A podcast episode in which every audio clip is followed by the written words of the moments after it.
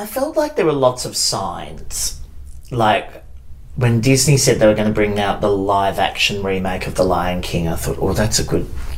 That's like you've got to do it this year because they're going to do this, and then you, they'll release that. I'll release mine. Um, you know, Spielberg said that um, he's going to direct a final Jurassic Park, and that Laura Dern and everyone's back. And I was like, oh God, this is great. So that all these things are happening. Um, and they sort of gave me signs, I think, to go, I've got to do it. And then also, there just was so much that happened around islands and whether it was Christmas Island or Jeffrey Epstein's Island or the Fyre Festival or I mean all of these things and we used them all of course in the show but it's um uh, it just felt like this year oh and when that Fyre documentary came out at the beginning of the year, I was like, oh, this is great because it's just so perfect for my show. Hi, I'm Dan Brophy. Welcome to Quit Your Day Job, a podcast for frustrated creatives. Well, each week I like to talk to my favorite creatives all about how they turn what they love into what they do.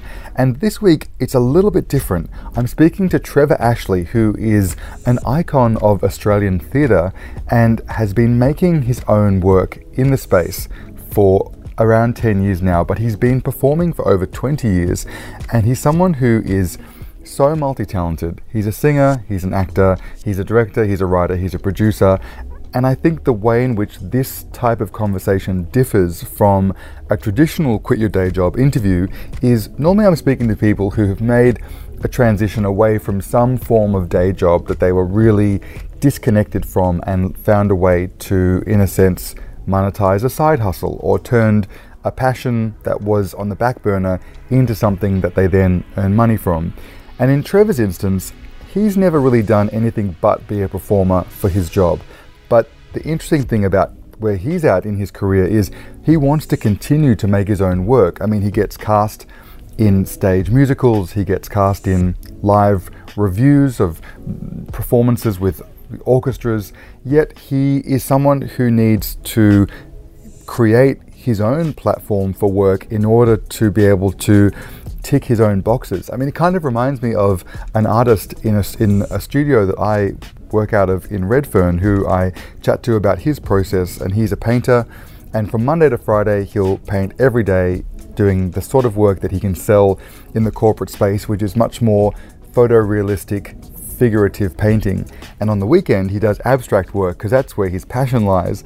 And it was interesting for me to hear this story about even a painter, an artist, a full time creative who themselves has to delineate between money jobs and passion jobs, which makes me think that no matter what it is that you love to do, you're always going to have the thing that you're working on for the most reliable form of income, and then the thing that you then really want to invest your passion in that you would do for free, no matter how far along the process you get by monetizing your passions, you will always need to engage in that dance between doing work that you don't really feel like doing, but ultimately it's in line with your skills that you have and that you like to work with.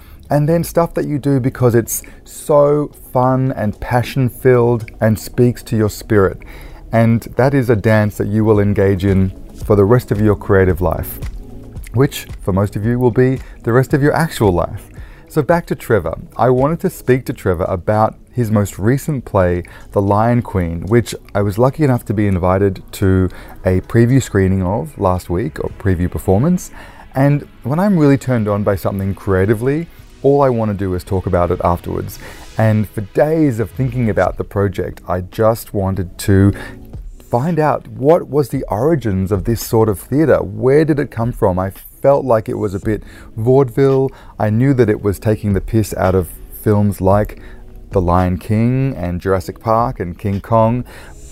To me, this sort of pantomime riffing of a commonly understood cinematic trope for the sake of creating camp theatre must have had its roots in something, but I didn't know what it was. And I wanted to talk more about the, the, the medium itself and how Trevor came to be making work in that medium and what drove him to create his own work and how he formulates his process so as to be as productive as possible. I mean, one of the, the things that Trevor said when thanking the audience that came along for the friends and family screening of the play was, um, you know, that this project had been six years in the making and finally had a chance to to come to fruition. And for so many of the people who listen to this podcast, we've all got our version of that, which is the thing that we really want to launch that takes a long time to gestate, and eventually through chipping away at it gradually, we notice a, a point where it's time. Maybe because of signs from the universe, maybe because the climate culturally is most ready for it. And that's the other question that so many people have is when do we know that it's time? Sometimes it's just good to take the leap and put it out there and see how people respond. Other times it's good to look for signs that now is the right time to launch a project and, and finally give it audience. Well, if you enjoy this chat, please feel free to share it with someone who may find it useful as well. You can send it via copying the link from podcast app that you listen through and sharing it via text message. Or, and this would be most helpful, if you screen capture the podcast and tag me, Dan Brophy, I will repost it uh, on my stories if you post it to yours. And it would be great just to know what you're inspired by, what you're which part of the conversation you find useful. You can DM me, you can comment on any of the posts I put about the podcast on my Instagram, but I want to deliver more of the same. So please let me know if you're finding it inspiring. And speaking of which, there is an inspiring vlog on my Instagram, which is a creative wellness vlog. Every couple of days, I will post a response to a question from you all about your blocks and things that you might be looking at within your creative process. So feel free to send me a DM with something that you're looking at, and I promise to answer every single one of them on the vlog.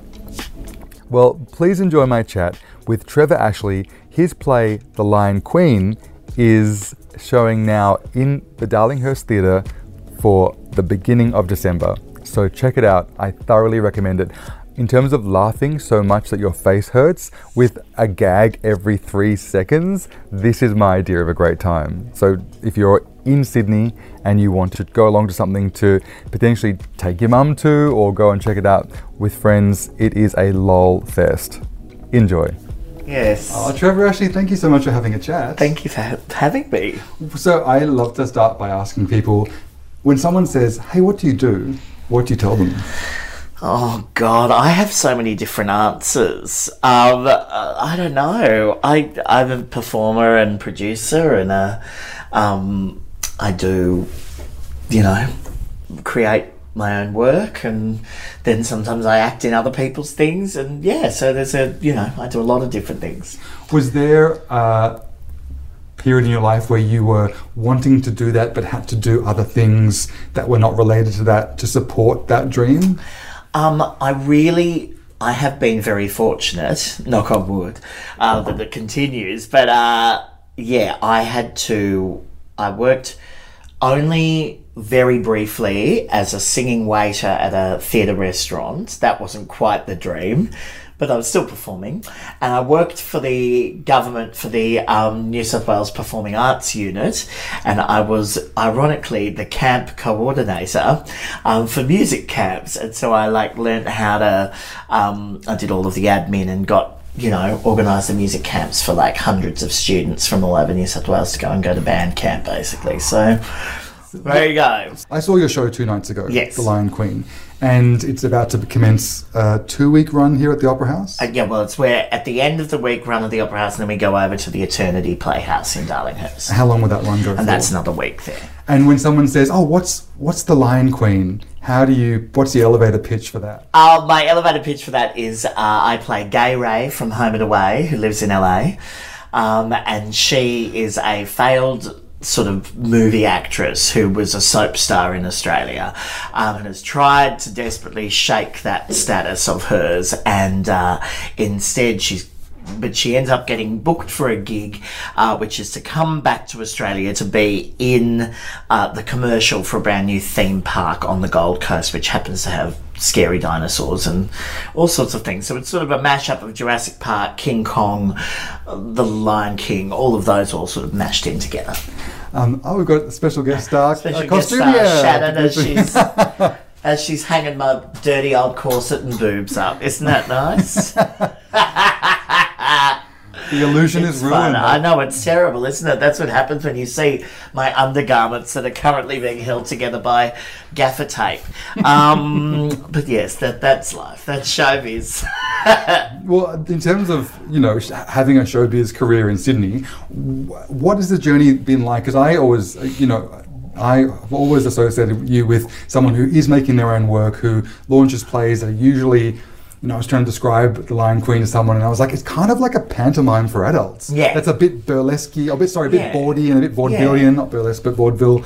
And it feels like this sort of uh, like a mixture between maybe what used to be thriving in the cross in the 70s maybe to the power of panto with a little touch of you know bawdy political humor and lots Yeah. of cultural commentary and satire Yeah. Like, what are the i was trying to i wanted to know and one of the reasons why i was most excited to to chat is what is the origins of that sort of theatre where does that come from in our australian culture because it feels like a very aussie thing It it is. It's very Aussie, but I look. There used to be these um, pantos down at the Tilbury, and back when the Tilbury was a cabaret venue, basically, um, and it was people like Tony Sheldon and Gary Scale. They used to do these amazing pantos, and usually it'd be based on a show that was on that year. So I know they did like when the movie of Priscilla came out, they did one called Pavlova, Queen of the Dessert, and then they did something that was a Sunset Boulevard. The, they did Sunset Boulevard, the Panto, uh, in which. Um,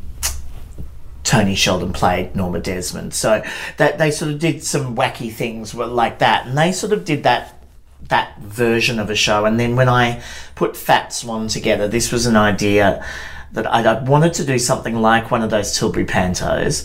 And then Fat Swan, when Black Swan the movie came out, um, I was doing Jerry Springer the opera. And um, my friend Martin Lowe, who was the musical director, he actually said to me, You know what? You should do that. You should do Black Swan because it's so ridiculous. And I said, Oh, that'd be fabulous. I was like, Well, what'll I call it? Fat Swan, of course. Um, and so we wrote it, and then it was a massive hit, and it just ran and ran and ran. And then the next year, we did Little Orphan Trashley here at the Opera House, which used to have a different name, but I got everyone got up in arms about it. Um, but it was based on Annie. Um, and then we did the body bag a couple of years ago, and that was, you know, where I was basically playing Paulini slash Whitney Houston. Um, and which would have been not yeah, would have been very close to the time that Paulini was doing bodyguard that was she had just finished doing bodyguard and had just been arrested. So I was like, oh, this is gold. Um, that's my problem. I hear those things and think, hmm, I need to do something on that. Um, and then this one has sort of been in the works in different ways for about six years. The scariest part was I shot the poster six years ago. I shot it in 2013. So I've had this image of me on the bloody vine hanging like that for so many years. And also I was a lot thinner. And so when I did this, I had to lose 20 kilos because I was like, there's no way anyone's going to look at that poster and then show up to the show. So I've lost 20 kilos to make sure I don't look that dissimilar to the it's like poster. it's like the Grindr image versus the one that Yeah, you, you rock exactly. That actually shows up. Um, so uh, yeah, but it's funny because that was it. Literally has been this show that's been in the back of my head for so long. when something does have such a long time to incubate and gestate and the ideas Mm. get richer and the jokes get maybe more specific and you'll be doing something else unrelated and you'll think oh that's a good idea i'm going to weave that into the show Mm. I have a little notes section on, like in the notes part of my phone. I've had this Lyin' Queen file for years, and I just would go, oh, maybe I should sing that, and I just throw that in. But the um, not to give it too much away, but the Silks routine gag that I put in it, I've been wanting to do that for so many years. Of have a, somebody body double me.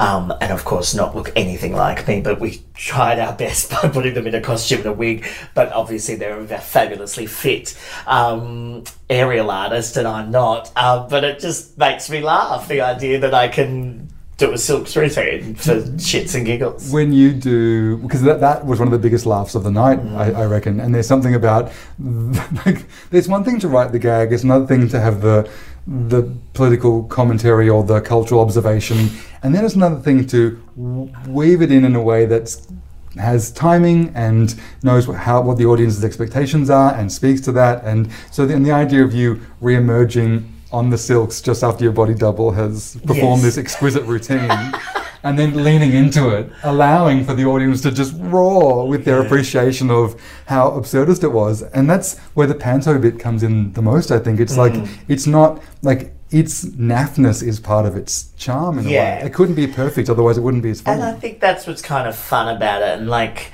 this one has been, you know, the most expensive and biggest production because there's so many set elements and things like that. Like, I mean, I don't know why I wrote a boat scene or why I wrote a T Rex into the. Well, I knew I had to have a T Rex, but it was like, you know, having these sort of elements has sort of lifted the production, but also at the same time, you know, we still have to help the set get up when it blows up and things like that. I mean, it's all very silly, um, but I, I'm I'm enjoying. I've loved putting it together. This has been such a joy to actually put together. There's a lot of people who would be listening to this who have their Lyin' Queen, who have the note section of their phone filled with a passion project that is yet to launch. What was it about this now, end of 2019, that meant that it was finally time? I felt like there were lots of signs. Like when Disney said they were going to bring out the live action remake of The Lion King, I thought, oh, that's a good. That's like, you've got to do it this year because they're going to do this and then you, they'll release that, I'll release mine. Um, you know, Spielberg said that um, he's going to direct a final Jurassic Park and that Laura Dern and everyone's back. And I was like, oh God, this is great. So that all these things are happening. Um, and they sort of gave me signs, I think, to go, I've got to do it. And then also, there just was so much that happened around islands and whether it was Christmas Island or Jeffrey Epstein's Island or the Fyre Festival or I mean all of these things and we used them all of course in the show but it's um uh, it just felt like this year oh. And when that Fyre documentary came out at the beginning of the year I was like oh this is great because it's just so perfect for my show. And even though it's only one singular monologue near the end it's it's so funny to put it in you know? Because it was it's just topical. It's just things that have happened this year and it all just kind of went no this is perfect this year to do this. And um and then it meant you know i could write it. Though it was harder this time. I think this one was the hardest to write because in all other three shows of this nature i've stolen the plot. And this one is not a stolen plot. So i've had to really i had to really work on what is the plot and where does this go and where does it end and why and what's the punchline of the whole show. And weirdly enough um, it was when melissa george was doing all of that um, I hate being talked about being on home and away all the time. Um, that was the whole impetus for me to play her, basically. Um, so it was just one of these joyous things that sort of came out when she said all of that horrible stuff and said she'd rather be, you know, walking a French bulldog in New York and all of that stuff. That was always, I went, oh, that's it. That'll be funny. Uh, though, and it's very obscure. It's one of those weird, obscure references. Um, I feel yeah. I feel like I'm I'm I'm, I'm a culture vulture. I love humor based on pop culture references, Yeah. and I feel like this is just back to back to back references to something that's either from our child, shared 80s Yeah. childhood 90s childhood versus and with the present day and anything that's been extended trashy pop culture periphery Mm. with a lot of current day political smatterings throughout yeah, as well. Absolutely. Uh, I tried to sort of make sure. I mean, I love Phil's very political, as, as am I. Um, so we always wanted to have. I thought that actually there was going to be a little bit more politics, but it just sort of skewed a different way. But then you know when you had things like the masked singer to take the piss out of, it just made it. You just had to, you know. Totally. Gretel Killeen's coming tonight, and she's in the show. So um, that's what I always quite enjoy. Is like if we mention somebody and then they come. That's always fun too. It's like the ultimate compliment. yeah. If you, so you mentioned when you were thanking everyone, because I was lucky enough to come and see a, a, a, pre, a family and friends preview Yeah. of sorts, and at the end of it, you thanked everyone for their contribution, and then but listed three or four other people who did every other job that you didn't do, Yes. and then you were like, and everything else I pretty much did myself, Yeah. believe me. And so I, what if of, all those tasks, what are the ones like?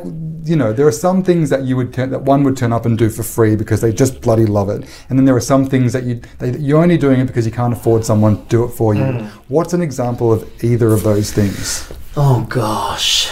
Um, I sort of designed a set this time, which is probably not wise, um, because I'm not really a set designer.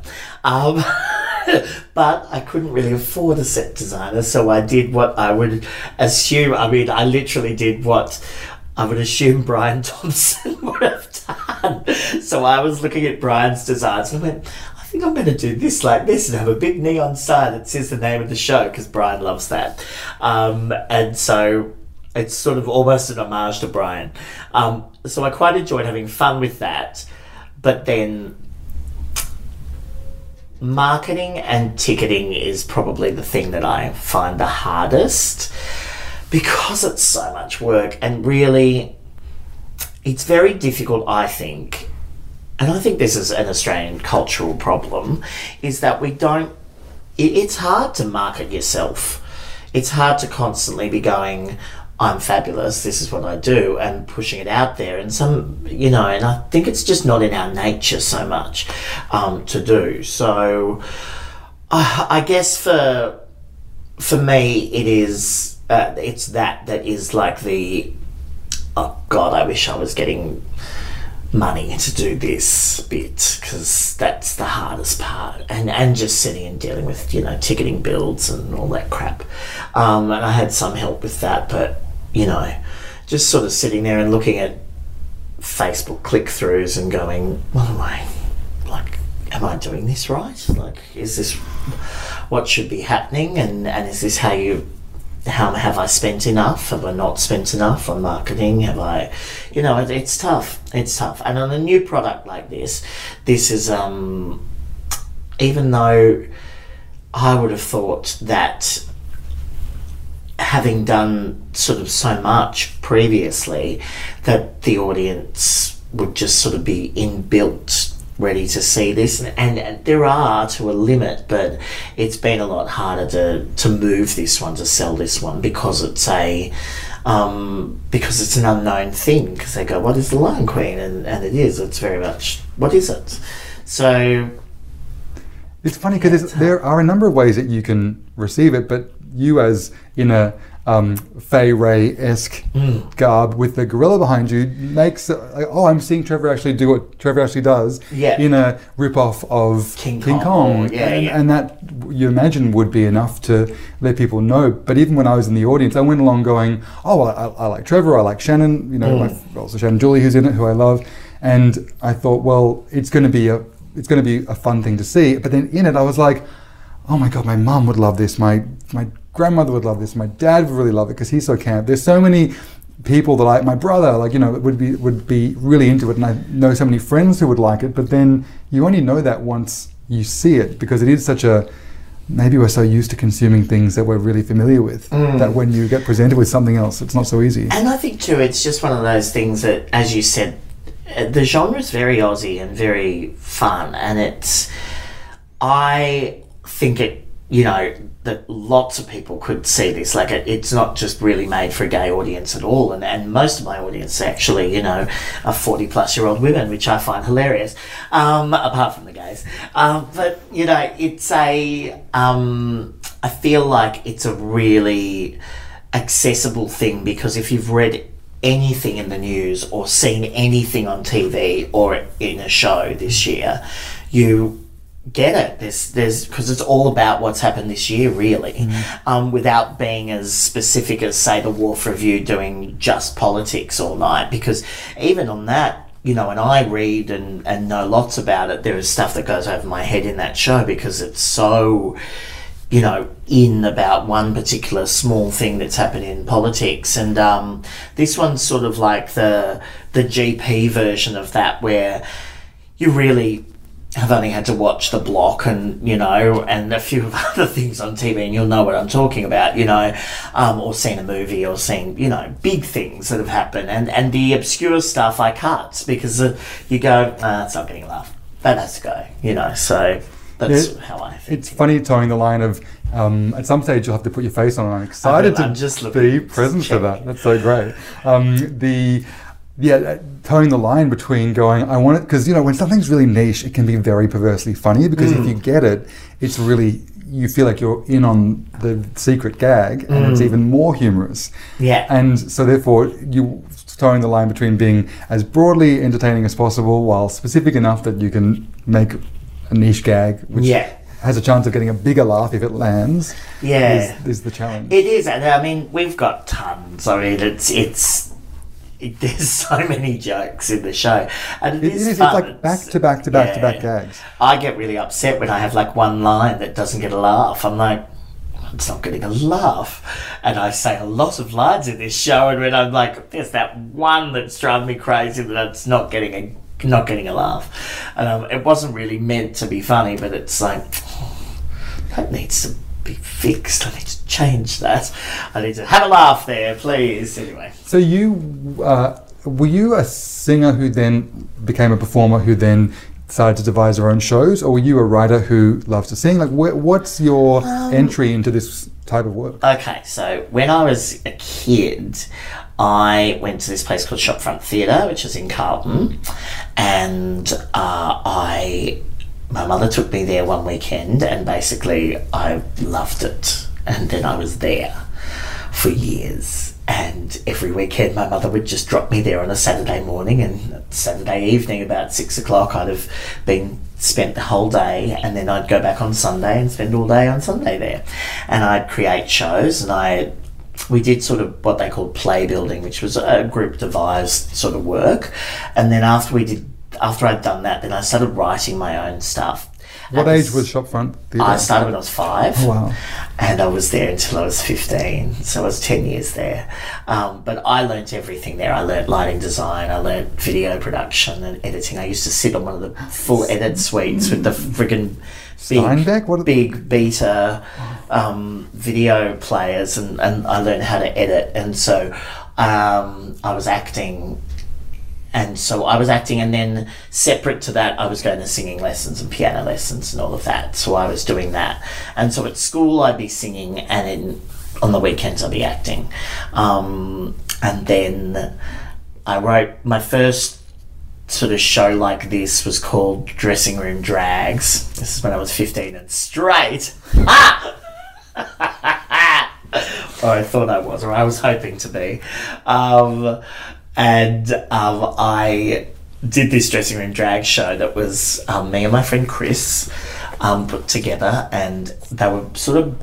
I'd never seen a drag queen really, so the only drag that I knew, I'd seen Priscilla Queen of the Desert movie, and I'd watched Gina Riley and Jane Turner do Big those two- Blouse. Oh, what those a drag. What a drag! Yes. And so ours was very, very stolen from What a Drag, basically. But she was, I was Carlotta Carefree, and she was Marianne Libre Fleur, we were the Tampon Sisters. And we did this show, and I roped in two others, and it was a musical revue, and we did numbers, and it was all. It was basically I've been doing this for for thirty years, uh, but yeah. So I did that, and then um, so I sort of have always done all the things, and then it was sort of Fat Swan that was the big time I tried it again. But Really? yeah. So there was a gap between, you know, the, that sort of. I did time? cabarets. Okay. So like just singing and doing that, but there was no, not not as much scripting and stuff. So I mean, but I went when I was working in drag for in the pubs. That was six nights a week, and so from t- when I was twenty one to twenty six, I did that. So for five years, I was full time. Were you singing in drag? singing in drag in the pubs, um, and then I got Priscilla, the musical. Great. And so I left doing that to go and do Priscilla, and that was two years. And then I did Jerry Springer, and then I did Liza on a Knee, and that was my first big Liza show, and that was with a band, and that ran and ran and ran. Well, I suppose because in, my mind, Liza on a knee, uh, well, Fat Swan was an extension of Liza on a knee. Yeah, Is that it- was after. Was that like a? I suppose uh, Fat Swan was more of a narrative piece taking. Yeah. Liza on a knee was just a, a cabaret, yeah. style. Um, and was it was it that w- when people would have been buying a ticket to Liza on a knee, was it oh this is just a, uh, a, a more a more official version of what we see Trevor do in clubs? Uh, yeah, I guess what they had seen me do, and then I'd gone and done the musical, and they sort of went, I'll do Liza. Did I do Gentlemen first? I think I did Gentlemen Prefer Blokes with Courtney first. I, I remember That was yeah, I- funny. um, so Who was was someone a Marilyn and someone a Rosalind yeah, Russell? I was, I was, um, I was the brunette, of course, Okay. because Courtney had to be the pretty one. Um, Courtney had to be Marilyn. Um, so yeah, so we did that, and that was like 2009. And then later that year, I did Liza, and then Liza just went everywhere, and I've done her all over the world. And then Fat Swan was, then I did Hairspray, and that was two years. And at the end of Hairspray, while I was doing Hairspray, I'd come up with Fat Swan, and that was what I did as soon as I was out of Hairspray. And then Fat Swan just ran for ages, and yeah, so it's um, it's funny, isn't it? Do you, do you have to start? have to start, Do you, yes. Will you start? Because I'm actually intrigued. I mean, I don't know if you're someone who can multitask and you can I'm- paint and talk at the I same can. time. I Right. um, I've done it before. Well, you can just you can just ign- if you need to take a pause while you just get a Well, get a I moment. Think, yeah, yeah, no, I'm all right. I'll just, you know, get my. I'll, I'll get the really the, the in depth goss from you while you're distracted. um, so, what was the um, the process of uh, well, of all the things you've done? Do you prefer to do something that is turning up, doing a musical for that's for which your steps and your positioning and your you know beats are really planned out for you, or do you like to be ru- like running your own show and deciding all those things for yourself? Well, look, it's more. It is great to do this and to actually, you know, create everything from the ground up and write your own part. Um, but it's, you know, it's so much harder. And I think, you know, the frustrating thing is, as I say, you can have one hit show and then you go, well, now I have to push another one out. Where do I come up with the idea?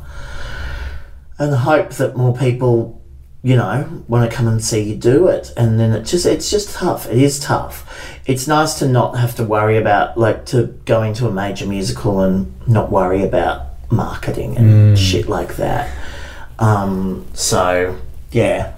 Marketing is a funny one because in this day and age, we're re- like it is a attention economy, and the idea of having to compete, no matter what it is that anyone is selling these days, the idea of having cut through from all the noise that everyone is experiencing Yeah. is the biggest the biggest challenge, I suppose. Look, I don't even know anymore. I I'm so um yeah, look, I don't know. I'm so completely bewildered by all of it now because back in the olden days, like when I did Fat Swan, um I could put two ads, two full page ads in SX and I'd be sold out like, that easily.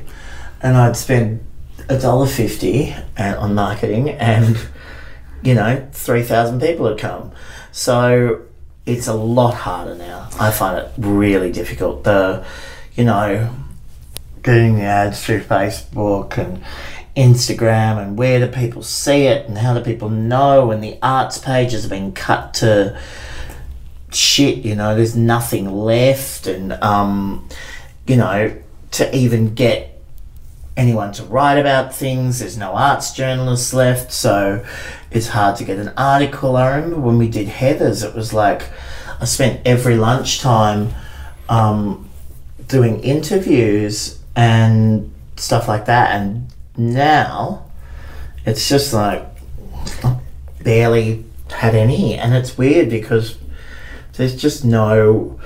I don't know how you promote things anymore. Like I mm. really am in the dark about it, and it, it- I wish I, I knew. And as you know, people, I bumped into somebody at a gay bar the other night, and they're like, "Oh, Trevor, we're a big fan. We see all your shows. Like, oh, good. Are you coming to Lyin' Queen?" They're like, "What's the Lyin' Queen?" I'm like, "Oh my gosh." So people who I, you know, know like what I do have um have missed things. So it, it's it's hard. I don't know how to cut through anymore. It's one of those. I mean, it, it, I would say it's actually just a whole new way of looking at marketing that needs to be relearned from the very beginning. Oh yeah. And it's on the, you know, I, on the one hand, you can be very specific with your targeting via, like you know, targeting demographics on, on online. And one thing you can be so. Whereas you know, once upon a time, everyone picked up the SX or the Yeah. MX in Melbourne, and nowadays it's like, well, what is everyone picking up? But I suppose their phones is one thing. Well, their phones, and yeah, so you've got to be in their phone, and um, which is fine, and you can sort of reach people like that. But then, you know, there's so much that they're looking at on there as well. So mm. I, you know, I'm just at a loss of how to reach everybody anymore. I would say that you know being very specific with your demographic targeting via Instagram ads and Facebook ads, and just literally mm. going guys who like these three things, and just go for like very specific, Yeah. you know, and we do that. It is mm. it is like you know that's all the stuff we do, and I have my database of people who like. Oh yeah, do you have a mailing list? Yeah, yeah. I think mailing lists are okay because you do get a chance to pop up in people's inboxes. Yeah, absolutely, and we do that, and mm. but um. Well, even what you did on Wednesday with having everyone, you know, their friends and family uh, perform, uh, you know, performance yeah. was a good way to get. I mean, I sourced 50 people I haven't seen for ages there because it was yeah. a lovely way to kind of go, oh, hey, I haven't seen you since, you know, it's a, yeah. it was a good community. It was a fun opening. It yeah. was really fun. And, um, you know, they, they all had a great time. So the thing is, the show's great. So that's what I am thrilled with, that that's all been really good and really well received, and you know great reviews and everything. So Yeah, it feels like it's um, the most cohesive show of all of them so far because it's maybe because you had to write the story, so therefore it wasn't just riffing on pre-existing scenes. Yeah, exactly. And it was like, you know, in in the bodyguard body bag, I had to, you know, finish it somehow, and it finished always with "I'll always love you" in the movie and, and the show. So to sort of find another way to do it. I mean, the bath was probably tasteless, but um, This touches on something I really wanted to ask you about, which Yes. is, you know, there are so many ooh moments in there where you think, Yeah. how can they get away with that? And is Yeah. and so it feels like is there a I felt like the you can the audience can really have fun with a is this too far gag if the person's either disgraced or it's been long enough. Is that is there like a set of rules around No, I think you just have to. Uh, I ha- I did have my friend Richard did say to me, um, he came to a, a reading that we did just in my lounge room, and um, he said there was one joke in there that I say to the one uh, black character in the show, and the line that I'd written was. Uh, I had to say, Oh, that was in my other luggage that you lost in Act One. And she says, I was a different character then. I go, I went, Ah, you all look the same. So Richard said, You have to change that. And so I did for the previews in Wyong. And I said something else. I said, um, Oh, yeah, could have fooled me. It just wasn't as funny. And the thing is, it works because yeah, it's completely inappropriate and you can't say it, but you can say it because it's complete irony because we know what we're doing. Like, and I think that's the.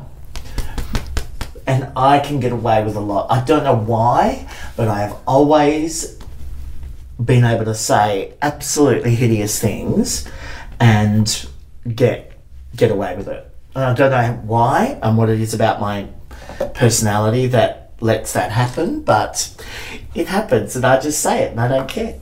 Um, and I think it's a drag thing too. I think just the idea that I mean, Dame Edna said some absolutely abhorrent things as well. And I think it is just that sort of Aussie Dame Edna-y, you know, you can say something dreadful to someone. I look, I think there's some that really we've pushed the envelope a bit in this one um, on what I say and what I can't, what I shouldn't say. But I like.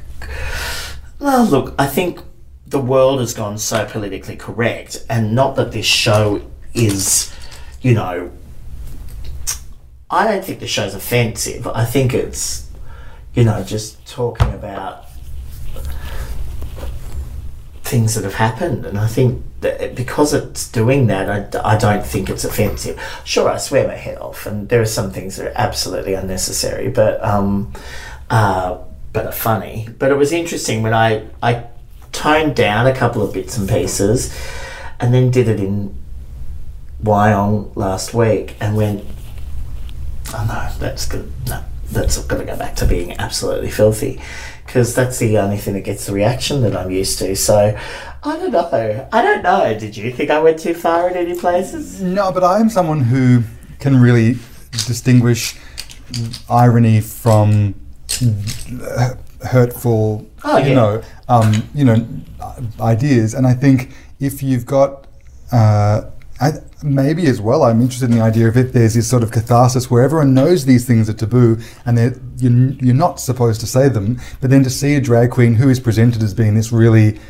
um, I suppose, like you're almost like a Miss Piggy style character where you're like Yeah. really mean the whole Yeah, time, horrible. and you're so horrible the whole time where it's almost a case of to- uh, um, uh, topping yourself constantly as to how offensive, obnoxious, self-indulgent, rude, you know, all of the ways in which the character continues to become more and more Mm. Sort of an vulgar as it goes. nightmare. So when something is said that we all know is really inappropriate, but it comes from this character that's being painted as nothing but that, it's it, it- the humor has an interesting place because it allows the audience to make to laugh at the the fact that socially we've decided that this is wrong, and here's a character that, that turns her That nose up, thumbs her nose at that Yeah. idea.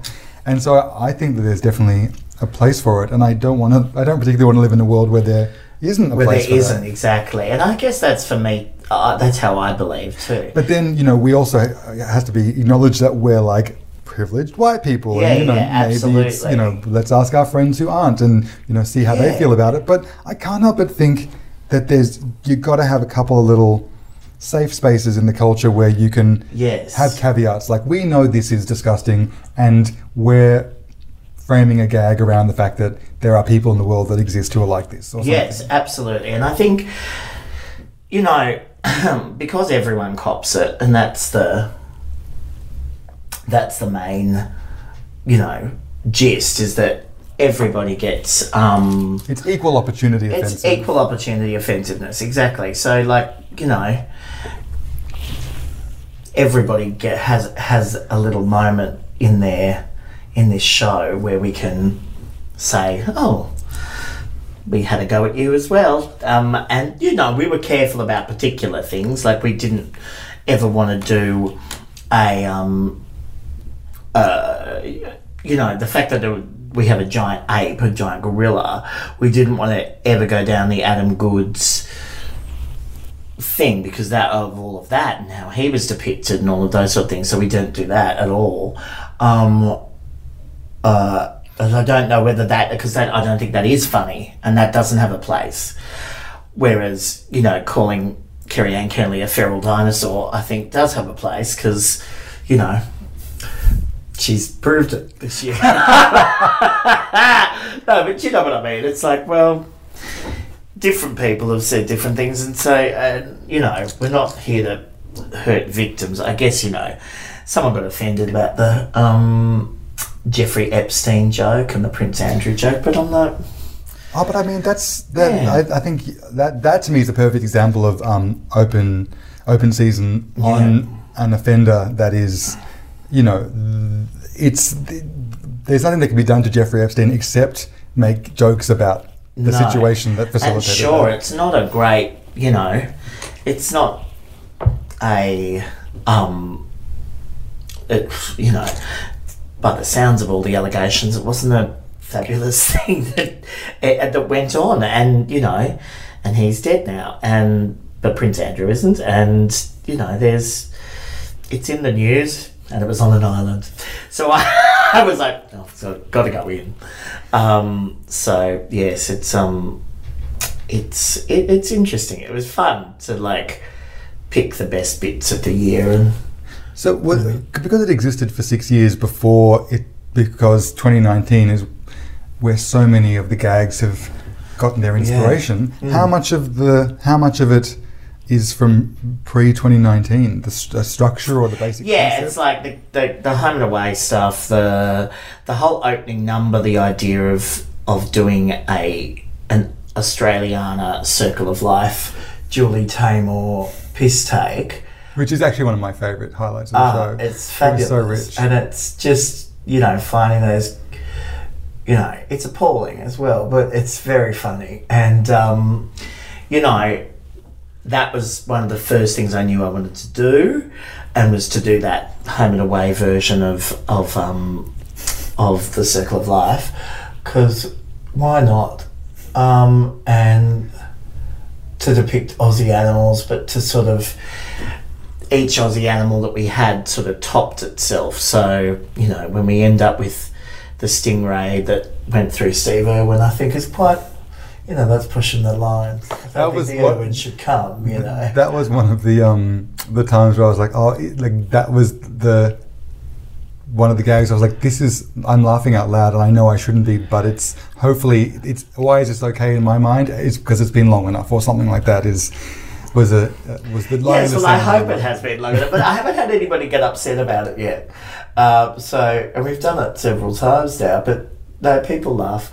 Um, I also, we, we did him so cute. the stingray is so beautifully, you know, floaty and has big googly puppet eyes, and I go, well, it's a happy stingray. It's a respectful Oh, celebration of a moment. Yes, we um we don't have blood on Steve. You know, it's just Steve Irwin happens to be operating the Stingray. I think that's funny. Um, but you know, that's my sense of humour. It's my sense of humor too, and it's really funny. When was like, I feel like I was always encouraged by the teachers who realized I loved to write wacky stories, and parents who never thought my humor was um, wrong or oh, no, actually the opposite. Oh, right. anytime, anytime anyone, any teacher did have a problem with anything I wrote that was really. You know, like inappropriate. They were like, "Well, they just don't understand your sense of humor." I was really encouraged to have a warped sense of humor, as my my mum describes it, and I think and I think it was because it's the same as her sense of humor. So she saw where I got it from and almost supported that. well, that's nice. Did you feel championed by you know by supportive parents for your humor growing up? Yeah, yeah. They always have been amazing. They were here on Wednesday for Oh. opening night. Um, you know, they've been fabulous, and um, I know my nan would have loved this one, and I'm sad because we lost her this year, and um, I know that it was sad. Like it, it's it's funny when you lose someone that and Nan was everything always.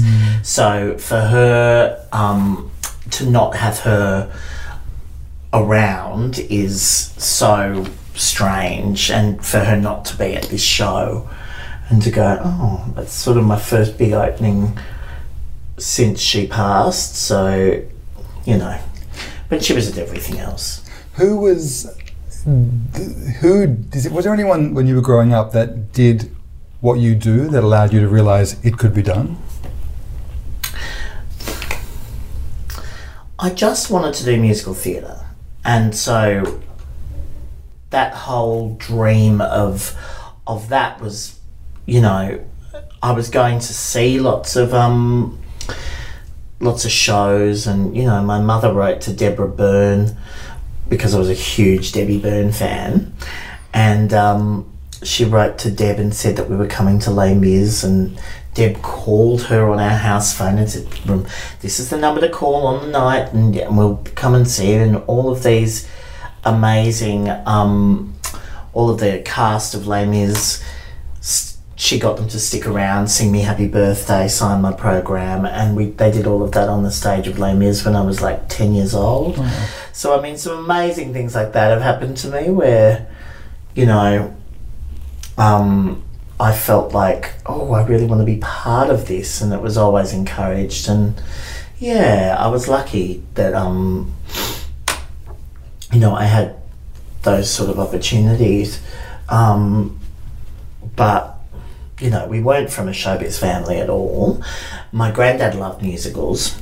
Um, I shouldn't say loved, I should say loves. He's still around. And um, Granddad used to buy all of the new um, cast recordings of every show. And then I'd go to Granny and Granddad's house and listen to the brand new Broadway albums and everything. Granddad always loved them. So um, he's still getting them. He still buys them. Everything that new that comes out, he hears the show Love it. and buys the buys the soundtrack of a cast recording and yeah. What's your favourite musical? That's tough. I really love Cabaret, the musical. Mm. One of my favourites. Um, Would you?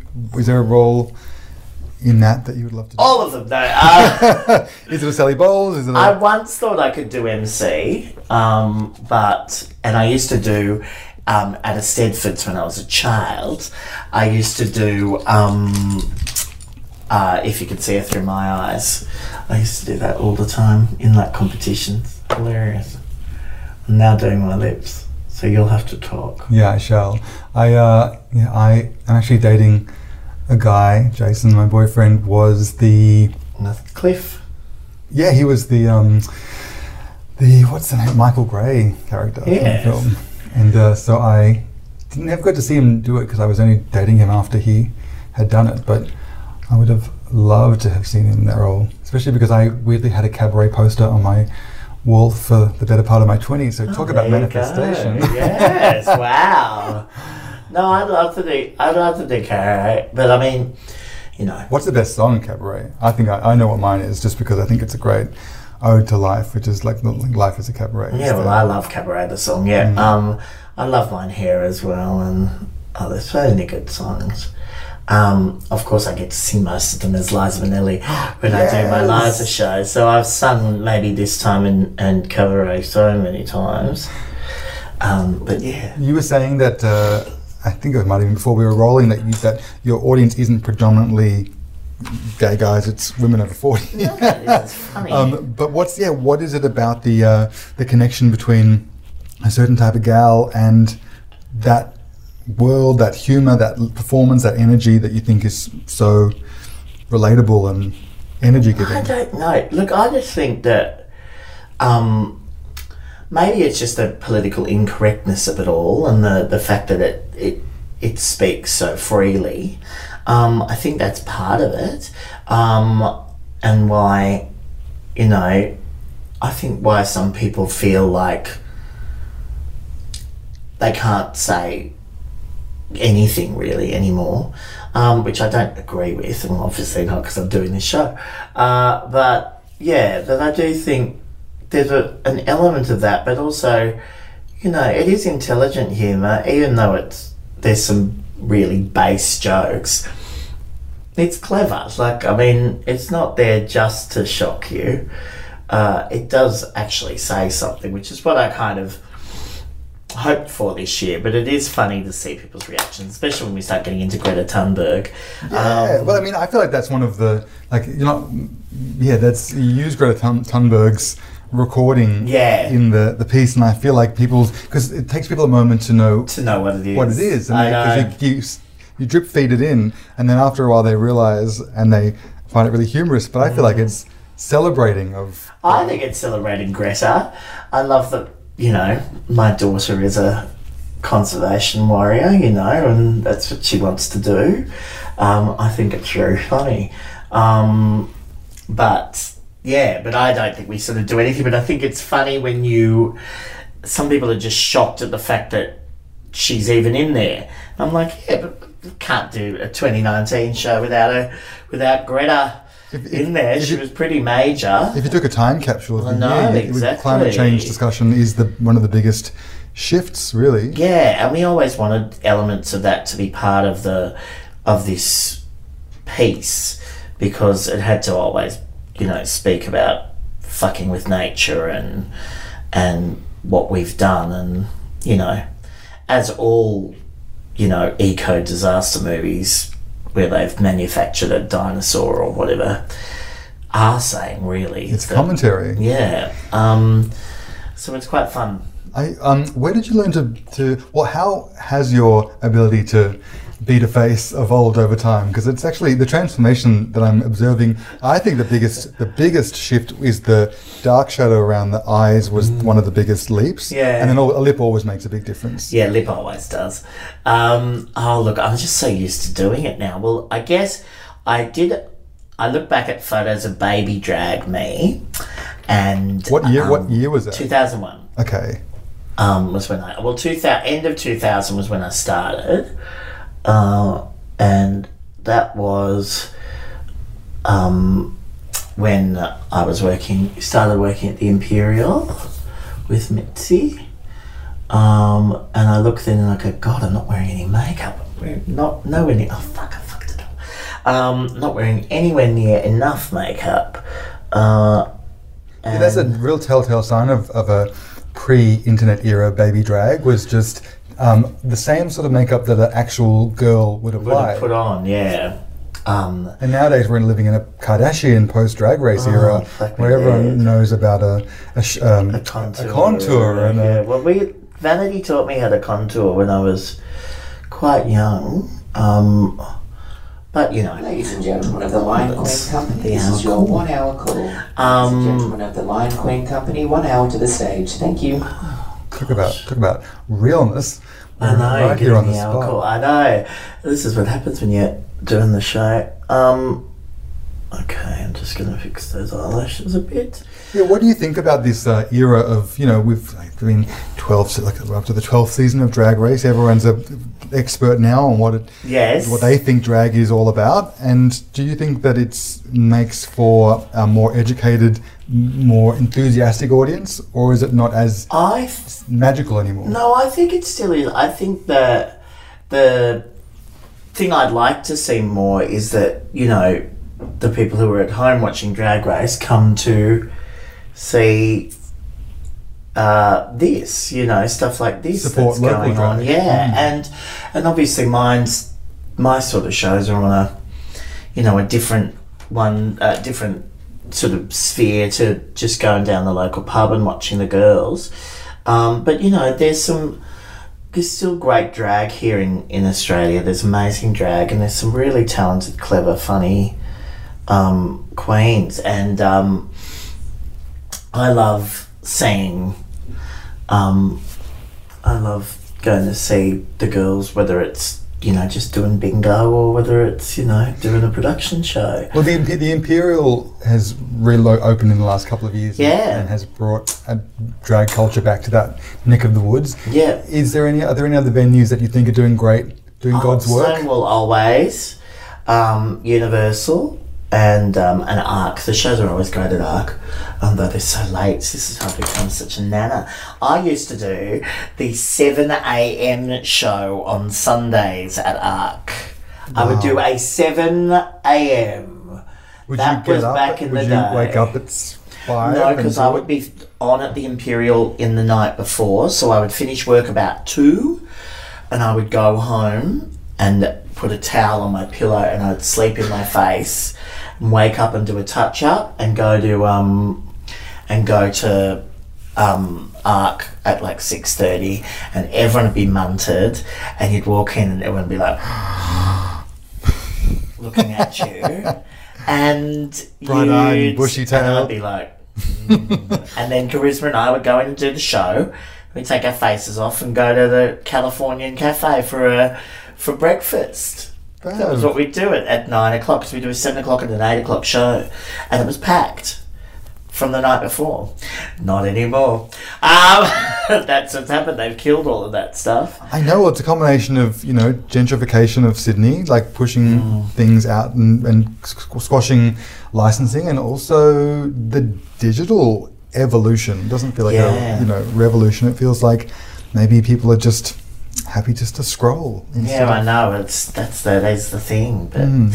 um, but it's it's interesting. I can't believe I used to do that. It's funny, isn't it? You have it. Well, you said for six years from Lyin' Queen till the point at which it was realised. Have you got your next Lyin' Queen that's gestating currently for the No, for the next thing? I don't know next because this one's been a big hard one to to get on. So I think it's um I don't know I don't know what I what I will do next. I have no idea. Um, And you, should, you didn't answer one of the questions that I wanted to find out about before, which was we. I asked you what your lesser favorite part of the job was, but what are the parts of the job that are the most joyful and the most transcendent for you? oh, doing it, being Is up it- there, absolutely. The It's- actual audience engagement. Yeah, it's the, the reaction. It's the reaction. And I mean, I'm backstage getting changed for most of the Circle of Life number, but I know when all of the things are happening. So to hear them roar and scream with shock and delight as particular things happen in that number, I. I'm just it gives me so much joy, and then also to say horrible things, um, like I do, and for them to to just be so shocked and so thrilled and just to, yeah, I, I really it is that's the best bit. It's just being out there and doing it. That's why I love it. And you've also got, I mean, your singing voice is so powerful. If you took away the narrative and the costuming and it was just singing, would it be as much fun or does it need to be the whole package? Yeah, I mean, I love all of it. Um, and, and when I do sort of more concert shows, I love doing that too. But something like this is just really special. This is a really, you know, that it's that it is like my own mini musical that I've written, you know, and stolen all these songs for. Um, Not, not mini musical, it's a musical. it's a musical. I, I mean, there's there, all the songs are original. Well- Well, but made it, they're piss Yeah, takes on well-known yeah, songs. yeah. Um, I well, I feel like it is really special, and it is really uniquely Australian humour and culture. And it, I'm, I'm Yeah. I want this interview to go live on Sunday, two days after we've recorded it, so people can come and check it out here Yeah. at the Opera House or at the at the Darlinghurst. at the yeah. Um, what if I, I always like to sort of close by checking with people and saying, you know, if I was to speak to you in a year's time, is there a a project or something that's a that's a process or a twinkle in your eye right now that you would love to have either landed, nailed, or be well on your way to completing?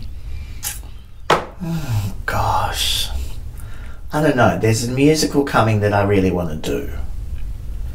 So, I haven't done a big show in ages. So, I would be hoping that, you know, by then it would be cast and I would be doing it. Great. That would be great. I think that's next for me. And or or to have one of my TV pictures like and to be able to do something like that. I'd like to do something that is um, on screen for a change. I'd even love to turn this into a movie. I think it'd be a very funny movie, um, especially because you could do proper CGI dinosaurs, not just you know, um, not just a puppet. Um, but yeah, I think yeah, there's a couple of things. But yeah, I would like to do this particular show. So Is there a process when you've got lots of different pots on the boil and then you're just seeing what there's a market for and what the time is? Do you dedicate your time and go, right, for the next month, I'm writing a pilot for a show and for, or for, or do you just dip in and out of different projects based on where the inspiration's coming at any one time? Um, no, there's there's always things. There's always things going on. I've got like the concerts coming up with Conchita Wurst, who won Eurovision, and Kate Miller Heidke, so the three of us, which will be pretty fabulous. What a what a bill! I know it's pretty amazing, and a forty-piece orchestra. It's going to be stunning. When so and where? that's at Mardi Gras at the State Theatre here in Sydney, and in Melbourne at Hamer Hall the next night. And then I turn I turn forty on the night of that concert. So and the world will explode into glitter and Oh fireworks. no, well, that'll be fun. I love having a birthday around Mardi Gras. Um, but yeah, so that's happening. That's happening on my birthday next year, and then I think I just want to go to Bali and lie down. Uh, well, uh, you deserve it. Um, thank you so much for having a chat. Thank you, darling. I, I'm going to let everyone know that this is happening at the Opera House another week, a couple of well, a couple of days two after more days, yes. two more days, and then Darlinghurst. And then Theatre. Darlinghurst Theatre. Yeah, fantastic. Yes. Go and support local drag, locally crafted narrative panto. Yes, absolutely. Thank Thanks you. for having me. My pleasure.